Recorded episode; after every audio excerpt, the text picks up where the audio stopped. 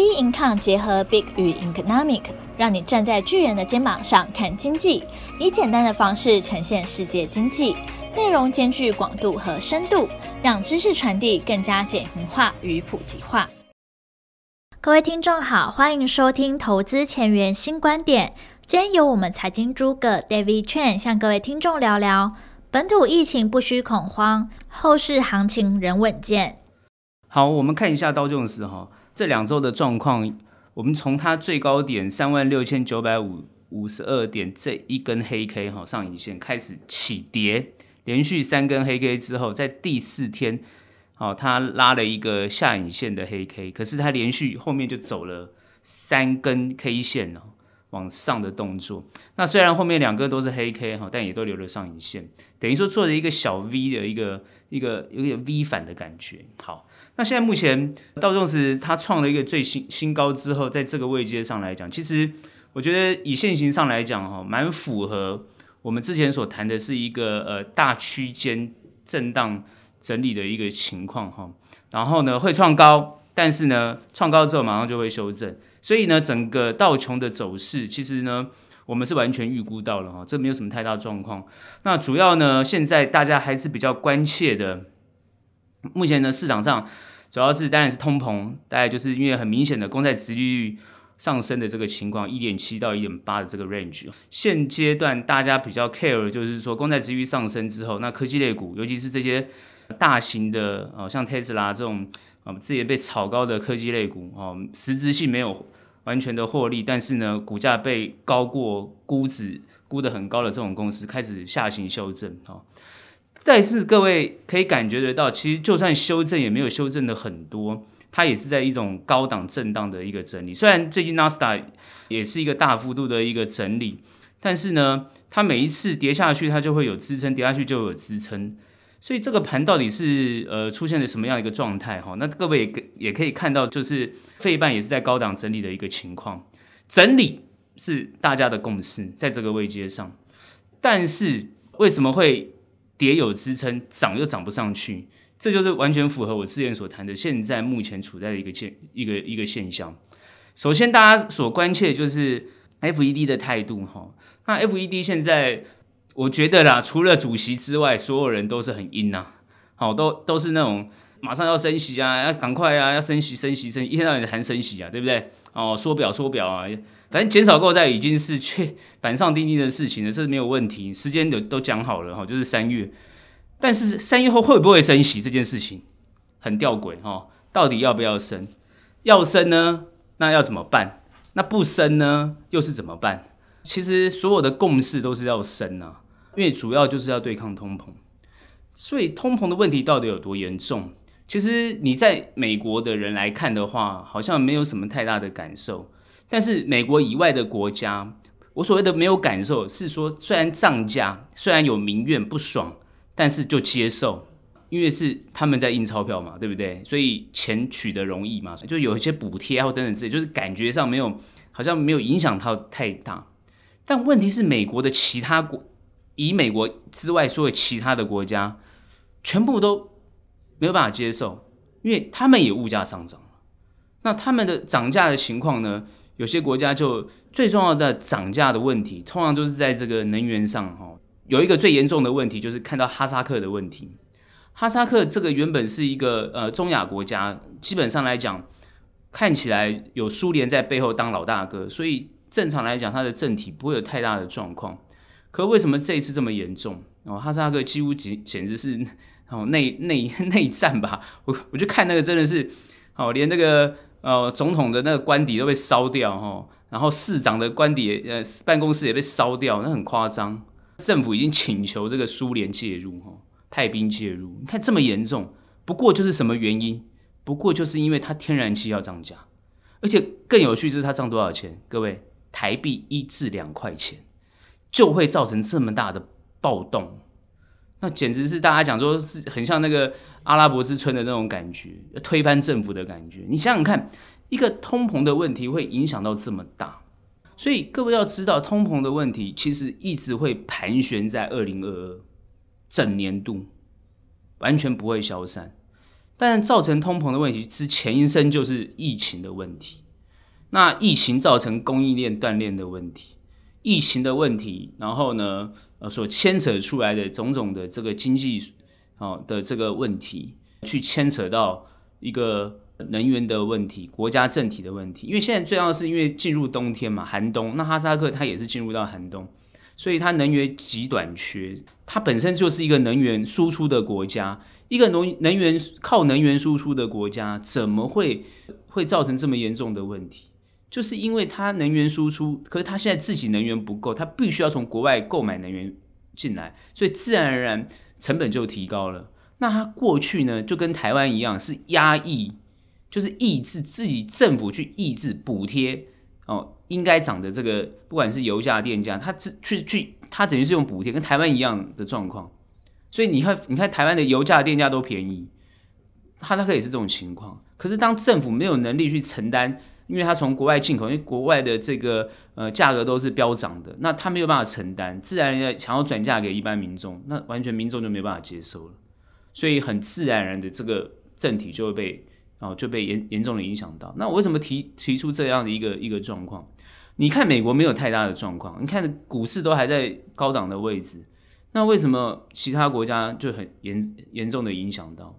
那就是很很自然一个外溢现象。这是整体的外溢现象，所以我们要去看这个通膨的问题，会影响很深也很远哦，而且很大。所以各位可以知道，就是说为什么美国一定要升息，它是不得不做的一件事情。哦，如果说它今天哦持续在持续扩扩张它的这个货币政策，然后持续在哦这个想办法，它扩张它的财政政策，然后不断的在持续。这个购债啊，然后又印钞啊，哦，啊发债啊，购债、印钞这种动作持续做的话，在市场持续撒钱的话，那它就会造成整个国际上的一个问题。所以目前看起来，这个 FED 是一定要做动作，不管后面有没有通膨了，不管你今天什么状况，它都必须要做，一定要抑制这个通膨的问题，然后不要去扩散，影响到其他的国家。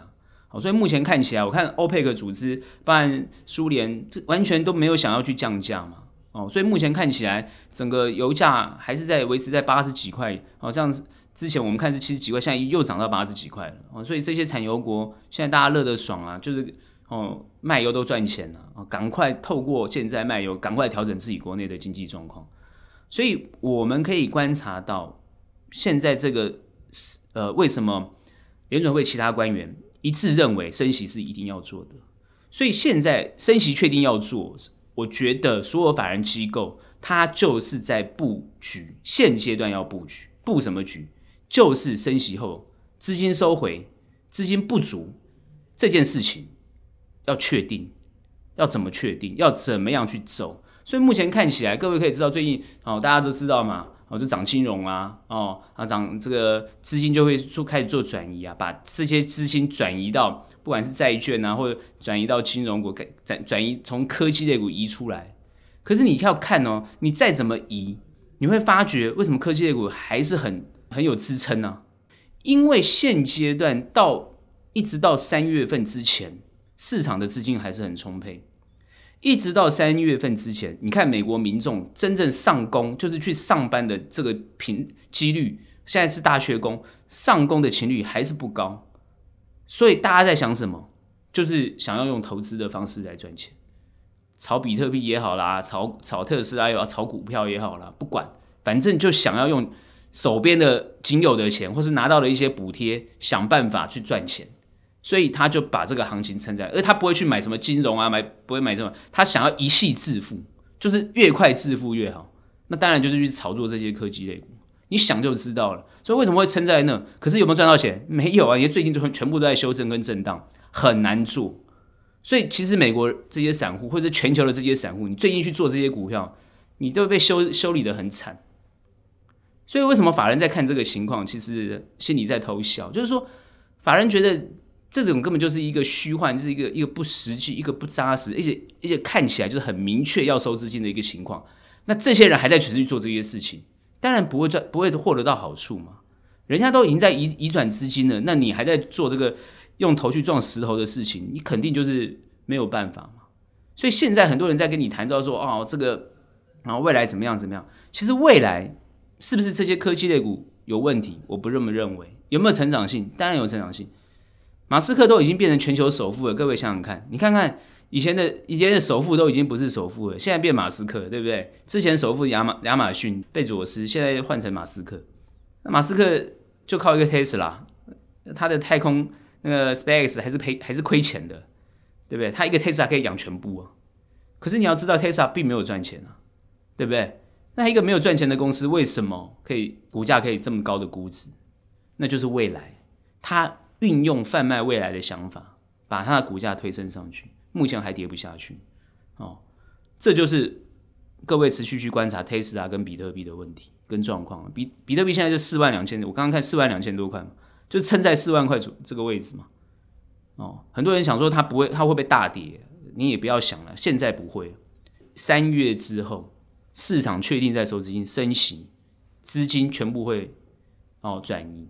这些被吹嘘出来膨胀过大的东西，就会很明显的修正。所以很多去做这些公司，或者做这些呃虚拟币的朋友，自己哦要有风险意识。风险意识在这个位阶上来讲，很多我们大家看其他股票好像也没有这个问题啊。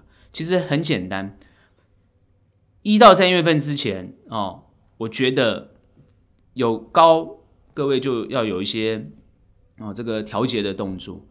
但是三月份之后哦，其实呢，呃，风险性资产哦就要开始看有没有实质，就是实质上这个公司是不是真的有实际的获利。我之前就讲过了，好，那特别注重财报或是这些公司实质上获利的情况表现。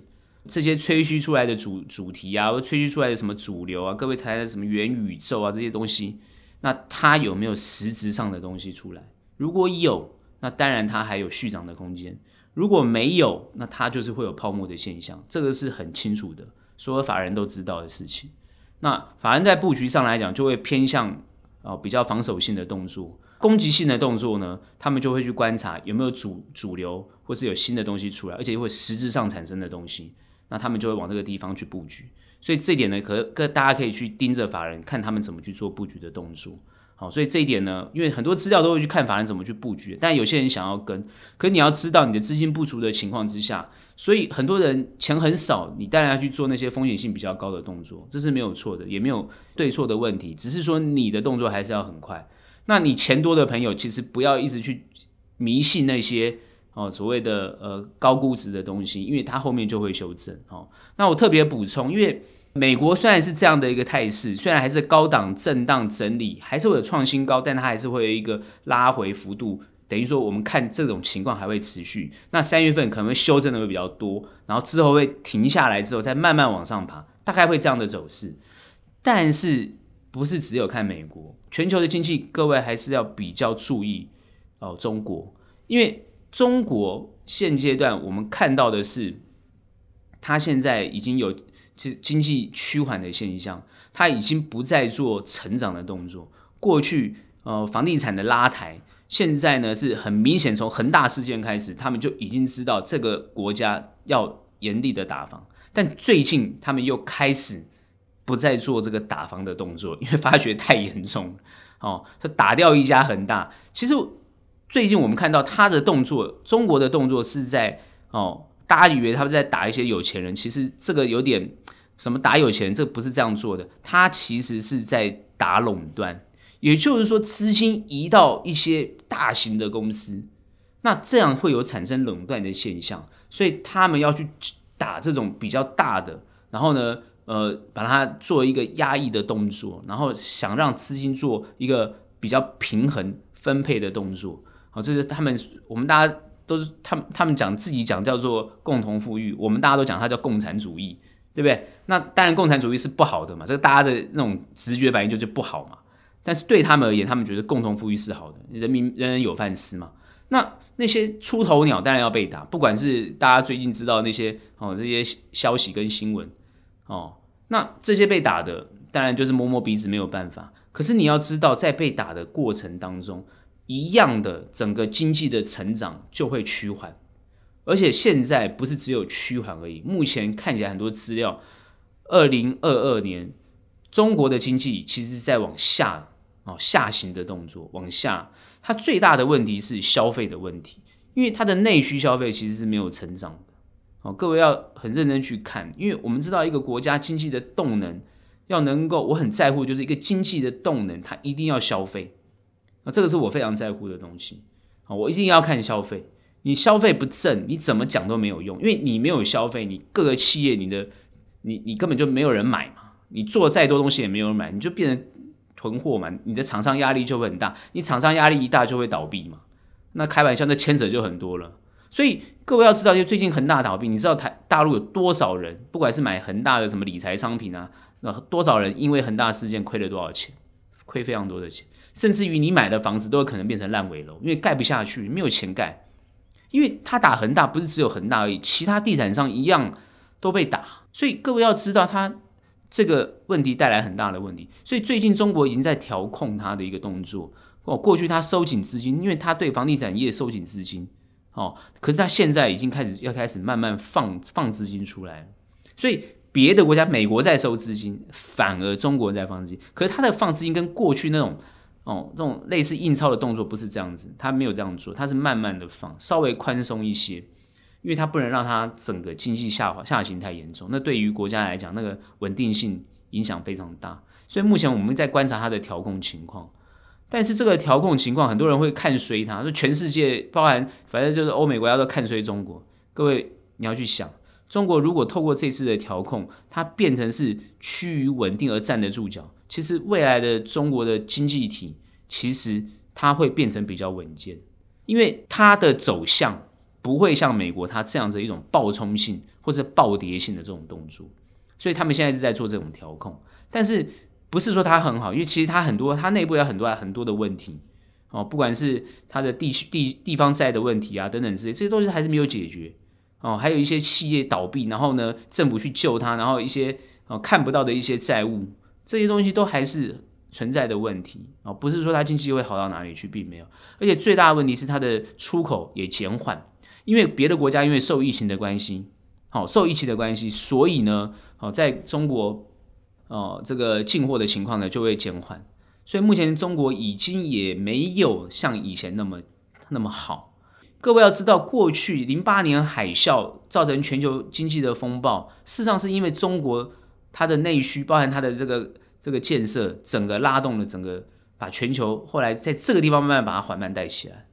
所以慢慢去观察，如果中国经济放缓，那全球是不是也会在后疫情时代？哦，因为现在这个疫情还没有什么结，还没有结束嘛，还继续在扩散嘛。那在这个情况之下，是不是经济全球经济就没有办法长得这么好？这也是大家后面去观察的地方。所以呢，我们看的这些东西，主要未来都会反映在啊、很多公司的财报上面。所以呢，现在呃很多人会去看说说，有没有一些创新的东西啊，或者是有没有一些更有创造力的东西，能够拉动未来的经济。那所以各位去看嘛，就是说像美国啊，很多新创的公司就想办法看看能不能创造拉动这个国内的经济哦，不管是像大型的苹果公司啊，哦，大型的这种这种 Tesla 或者什么 Meta 对不对？像这个 FB 啊什么，或者 Google 啊，他们就是想办法看看有没有有没有办法去创造更新的东西。所以感觉上二零二二那种元宇宙这个议题，好像是被各个国家去抓住的东西。所以中国也在抓元宇宙。你去看，都在炒作。那现在在炒作，有可能因为哦要打打消这种，就是如果收回资金，它打打消这种东西，它一定会这些被吹嘘出来的东西一定会受影响。这也是短时间各位要去注意的。可长时间各位就要去看。我们以长时间来看的话，我的判断，长时间反而有很大的机会。所以我觉得最近很多人就很担心很难操作啊。可我觉得背后在偷笑都是法人。啊，可是你看法人最近很多，包含募的 ETF 也是募的很快乐哦，全球都在募 ETF，都很快乐哦，就是好像呢，诶，法人比较能够啊，这个绩效会比较好，这也是事实啊，所以大家其实都在等机会，就是说等修正哦，那等修正，把资金暂时移到哦公债啊，或移到这些比较安全的地方去，然后等修正，让你行情大修正，然后它慢慢再低接回来，所以各位。不是说这个行情不能做，你眼睛一定要哦锐利一点，哦慢慢去抓到这个脉动，那获利呢，我就觉得没有太大问题。所以我刚刚提出几个这些经济的议题或者趋势的问题，各位可以去慢慢抓这些脉动哦，应该也会创造不错的获利，而不是那么纠结在这些短线里的哇这种进出，然后怎么样才能获利？我觉得很多呃比较资深的朋友，其实在市场久了就会知道怎么样才能真正赚钱。那比较年轻的朋友进入这个市场就很很很喜欢那种。呃，做那些很短的东西啊，然后看起来自己技术很好啊，学一大堆技术分析，学一大堆什么财务工程，学一大堆哦这些东西。我们不是说那个不对，而是说那个很有趣，但是是不是真的能够反映获利也不知道。那你尽量去尝试，那你当然去呃可以去抓到一些好像不错的绩效，但是实际上呃从长的来看哦，它的风险可能会对待各位来讲是必须要去承担的，这点还是。比较提醒这些哦年轻的朋友，或者喜欢追逐高风险的朋友，哦，那你一定要有风险意识。那从长的来看，我会比较乐观哦。真的从长的来看，不管是产业面也好，或是科技，好，或者是呃很多人谈的传产能源，或是各方面，我觉得从长的来看，其实不会不好。它就算修正也是蛮好的，也应该要修正，因为你吹捧出来的东西太太热了，你应该要修正。那透过什么样的去修正它，当然是透过升息啊、收资金啊，这种就是一个很大的修正，而且那个修正幅度不会小。那很多人会说，那修正到跌到哪里去都不知道啊？那那那你要套一辈子嘛？其实不会，你不用担心啊。什么叫你？除非你公司很烂嘛，那你当然要套一辈子啊，搞不好还下市。所以你当然要找一些呃有发展的公司啊，呃有未来性的公司。那这点当然就是大家会比较想去知道的。那这些资资讯也不会很难知道，就是你自己要。看得很清楚，好，那这是我们对美美股的看法。好，我们赶快来看一下台股哈。台股呢，最近呢创了这个一万八千六百一十九点之后开始修正，那现在又弹升回来，看起来台股还是在高档创新高之后的一个高档整理的动作。在这个地方呢，台股还是呃以国际来讲的话，还是表现相对强势，然后很强。最近我们在看那个港股拉得很厉害，但是港股是从等于说跌到下面这边慢慢爬，韩股啊也还不错啊，就是也是在往上爬。然后日股虽然整理，但也是哦也是往上爬。但是所有人都没有比台股好，台股就是在高档整理，但是呢跌不下去。好，那大家最关心的是什么？最近当然第一个台积电，大家现在讲台积电哦，最有趣是问说，哎，台积电到底还能不能买了？这个我待会再跟大家分析。好，主要谈台积电。然后当然呢，大家也担心这个呃美国的公债殖利率飙升，那会不会对呃台湾台湾的科技类股呢，是不是也有说有一些影响、哦？这个当然也是大家比较关心的。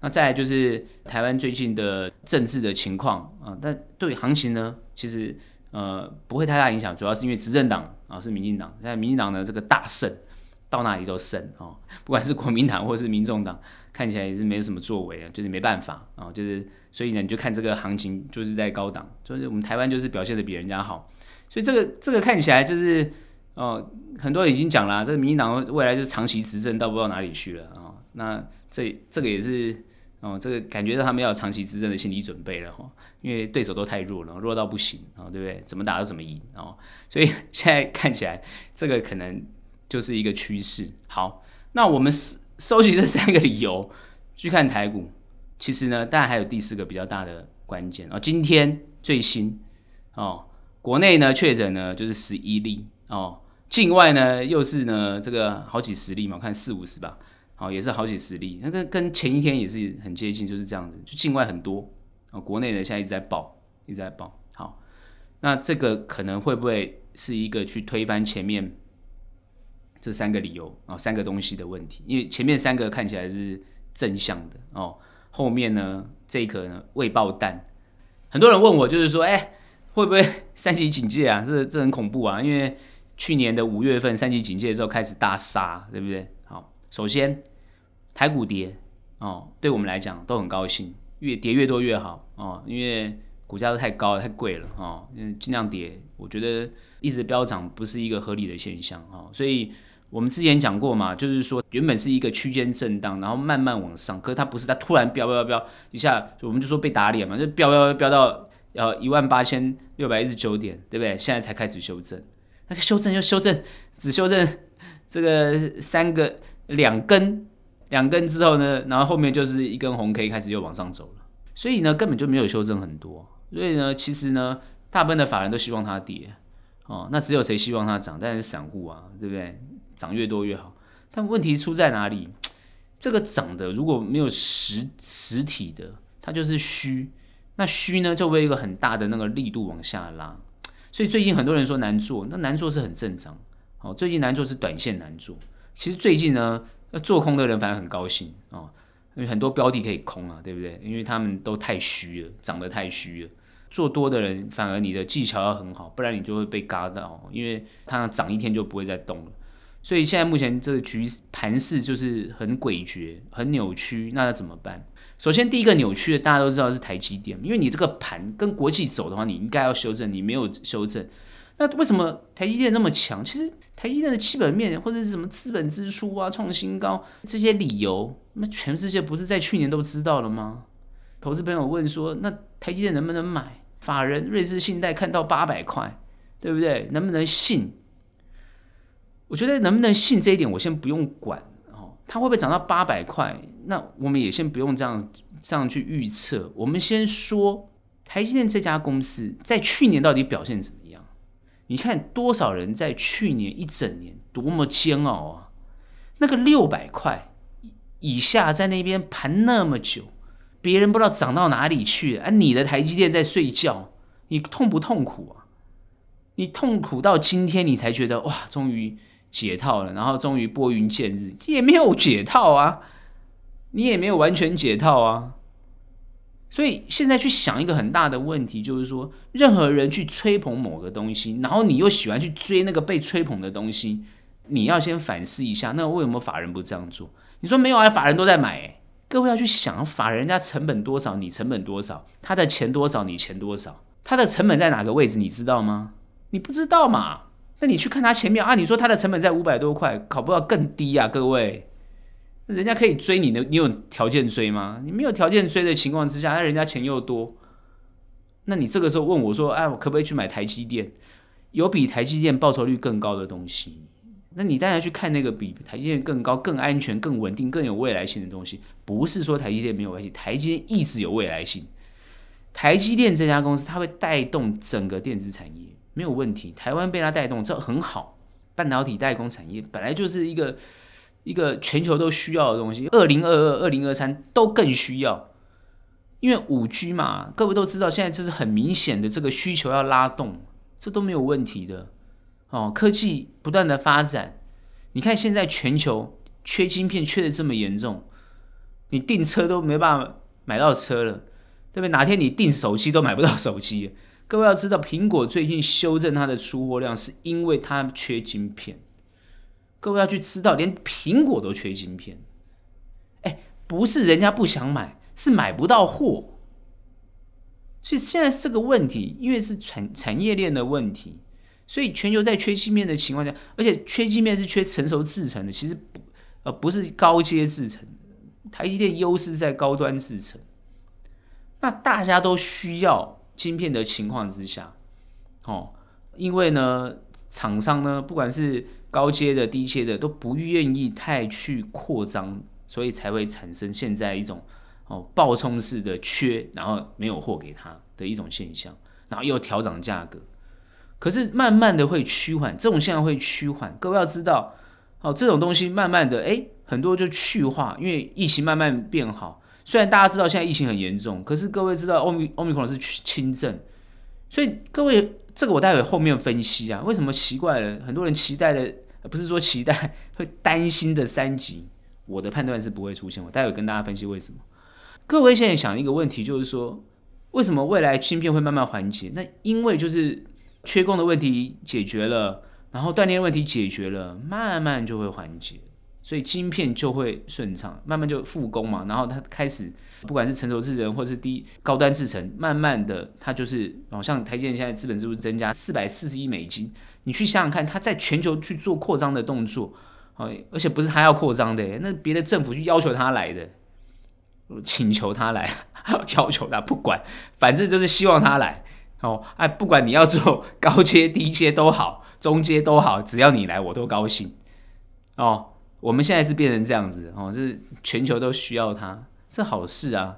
我常常讲嘛，对不对？保护台湾的不是你买再多的武器哈，或是你抱谁的大腿，保护台湾搞不好就是台积电，真的是护国神山。这样的一个情况，你说它很好，我知道；你说它未来性好不好，我也相信它未来性好。但是各位要知道，你就算跟这个瑞士信贷哦走走同路哦，看到八百块一路报到八百块，各位二十一趴，很多人说二十一趴很好啦，很棒啦，那 OK 吗？当然也有比它更好的，所以以我们法人专业机构来讲的话，我们不会去做这种像只有二十一趴的报酬率的东西，而且要摆这么久，而且还看不到，不确定。好，所以这个东西我们不会建议。但是很多朋友会自己去买，那 OK，我没有意见。这家公司你说基本面怎么样？这不用分析，全世界每天人都在看它，全世全世界都会分析它。所以有很多有一阵子问我说，奇怪了，哎，行情怎么我们走的跟美国不一样？人家在大人家整理，我们都没有整理，我们一路往上冲。不管是费半也在整理，纳斯达也在整理，好，道琼斯也在整理。那奇怪，我们台湾都不会整理，一一路往上冲。那我就跟你讲，就是可能外资机构看的就是我们台湾的护国神山，所以外资就一直狂买、狂买、狂买。现在剩下。这个农历年节来讲的话，封关日剩下十一天的时间，对不对？市场都知道，丙种已经在收资金了。那在收资金的情况下，你看最近那个 OTC 加中小看灰头土脸，所以每天都在是垃圾盘、垃圾盘，果然很垃圾，对不对？很多人说不要讲垃圾盘了，哎呀，这个很难听，啊、真的很垃圾啊！因为大家的手上股票都赔，只有他一个人在涨，你你不觉得很垃圾吗？气都气死了，没有办法、啊、哦，他就是。人家只看到它，就外资就会买它，其他就是调节啊。所以现在是一个什么样的情况？各位要知道哦，我们在预判今年三月份之后，资金就会变少，很明显的会变少，所以修正是难免的哦，而且是可预期的。所以这个时候你要怎么办？所以很多人说：“哎，我手边的股票要怎么办？那我这个要做长怎么办？但是长线能不能做？等等之类的。”我告诉各位，当所有人都预期他要修正，他当然会修正。但是修正到都没有底吗？都跌到云深不知处吗？不是哦。各位要知道，有人会默默的吃货。有资金的人是谁？有谁有资金？什么人有资金？资金到底在哪里？然后他为什么要吃货？慢慢的去买。各位要去想，有成长性的。你基本面好，你业绩不错的公司，你被修正，那就是你倒霉嘛。好公司碰到倒霉事，很多人讲过，好公司碰到倒霉事干嘛？它就是有未来成长性。那这些公司就是一个很好去接股票的时机，所以我们反而是一直在注意哦接股票的时间点。当然呢，我们在边做边观察，边做边观察，所以我们也是会很。灵活的在观察这个市场的变化，所以呢，一定要有策略。好，那很多人问说策略，呃，策略是什么等等之类的，这个呢，我已经讲过很多遍，我就不再多说。我只是说要运用策略的方式来做后面的行情。所以好消息是，台湾的电子产业虽然最近被看得很空，大家都看得很差啊，什么就一直一直卖它啊，跑去买金融股啊，觉得外资现在是转移，投信也转移，资金都转移。这没有关系哦，他们怎么转移资金，这是他们家的事情。哦，那有没有好机会，你自己要认真去判断。股票在什么位阶去接它，哦，这个心里要有个底。怎么去接它，要有技巧，要有策略。接了它之后，要怎么样有耐心？那要这个东西就要有对策。所以呢，这整个就是一个你对于后期面获利心里要有个底的想法。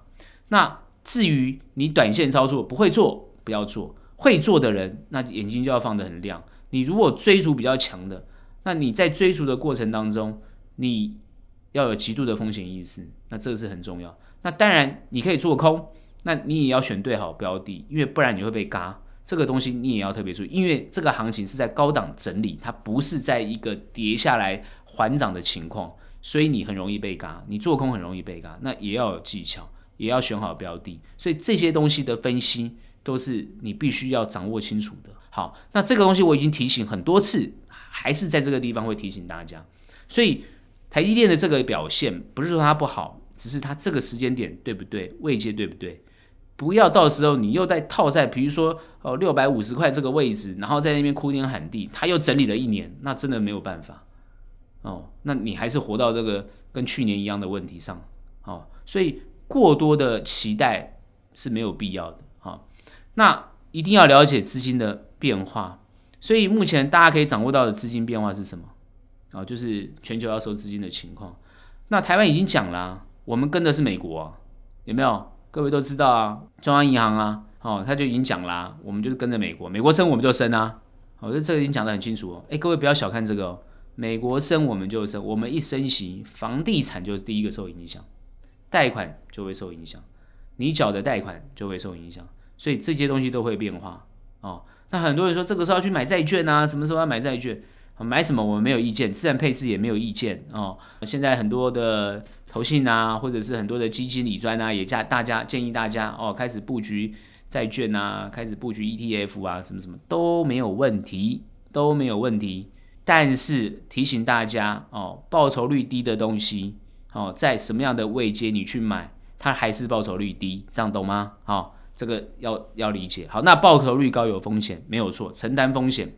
但是你技巧高超，你获利就会比别人好，这也没有错。好，所以这些东西都要特别注意。好，最后去影响后面的行情，因为现在后面我们去看，其实不会看得太太离谱哦。一个高档震荡往上的动作，这个趋势不会太离谱。但是影响后面行情的，就是现在大家所提的，会不会疫情扩散的问题。目前看起来，我们这一次的疫情扩散。我最近特别去注意，因为其实已经好一阵子没有在关注这个防疫的这个中央疫情指挥中心的这个呃节目了哈。那最近突然因为爆爆发嘛，就赶快去关注一下。我特别从陈时中的言论上，或者其他的官员，我有一种很强烈的感觉，就是他们蛮淡定的。哎，其实社区感染的情况看起来是一直在爆哦。人数呢也不会少，你看一天十几个人，一天十几个人这样子，之前都是零零零零零嘛，对不对？那一天十几个人很很严重哦。各位各位，你有没有注意观察到，他好像都不为所动，而且记者都很强烈哦。像我每次看那个新北市长，我头都昏了，一天到晚就是要管制，要管制，要管制，动不动什么都要管制。然后新北市长要管制，台北市长就说：“哦，我要跟着新北市长走。”我后来就观察到他为什么会这么淡定。首先第一个。回到台湾，中奖率最高的就是 染疫情况做 PCR 就是阳性的，很多都来自于美国。所以各位去看到最近全球 Omicron 比较严重的，就是英美，而且美国有追过这个这个追过的趋势。那美国为什么会搞成这个样子？对不对？哎，美国不缺疫苗哎，那 Omicron 又是整个在突破疫苗，你打三四三剂四剂几剂都不重要，它就只给你突破就对了。所以你看，美国来的那个中奖率都很高哦，其他国家还反正没没有，反正就是美国。那我们国家又对美国特别，不要说优惠，反正就是这个民进党对美台关系当然都很好嘛，所以也没有特别管制。当然，自然而然就是开始从这个方面进来。大家都知道，从机场开始扩散的这个问题本身来讲，其实是可以避免的。可为什么我们观察到他很淡定？就是他现在，比如说框列，然后马上做 PCR，各位有没有特别注意观察？这个传染者、传播者，他周围肯定会有中的，因为很接近。但是在扩的，现在听说已经到第三层了，但再扩的，哎，好像呢就没有那么多。所以他现在呢就会发现，就是说他觉得他可控。第一个，我觉得他的我我的观察是他觉得可控。第二个，他有扩散，但是他现在在控制它。所以我觉得以中央疫情指挥中心的感觉来讲，他们觉得他可控。然后再来就是他观察到美国的政策，我觉得英国哈是最重要的指标。各位去观察全球疫情的哦，你就真的就要去观察英国。英国是佛系中的佛系。不是佛系，是佛系。英国是最佛系的，然后后来发觉日本学英国，后来日本有时候 又发觉学英国又不行，就开始管制。所以你你现在去观察什么叫佛系，他们的认为就是说，就是都染嘛，染了就有抗体，然后有了抗体就是把它变成感冒嘛，就是这样子。后来我确实美国现在在学英国，最重要现在是欧美很多人在抗争，不打疫苗。你限制我打疫苗，我就跟你抗争。好，打了疫苗之后，有些有染疫，他们呢就是一样的不戴口罩。那些这些东西这是很必要的东西。我那天跟我太太在聊，就奇怪为什么飞机的人，呃，会扩散。我说不是每个人都穿得好好的，口罩戴好好的吗？从美国回来，对不对？你要不要吃饭？你要吃饭是不是口罩拿下来，你就开始传播，就这么简单。但是，一架飞机里面五十个人，比如说五十个、一百个或八十个人，一架里面也只有十一个中，个位数中，它不是全部，但它就是有几个会中。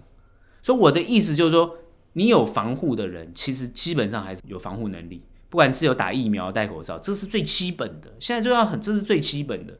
所以现在第三季也好，或是不要去办一些大型活动或等等之类，只要我们现在还是自我管理做好的话。我觉得台湾那个疫情就是慢慢控制住。其实中央疫情指挥中心它就是遵照这个原则。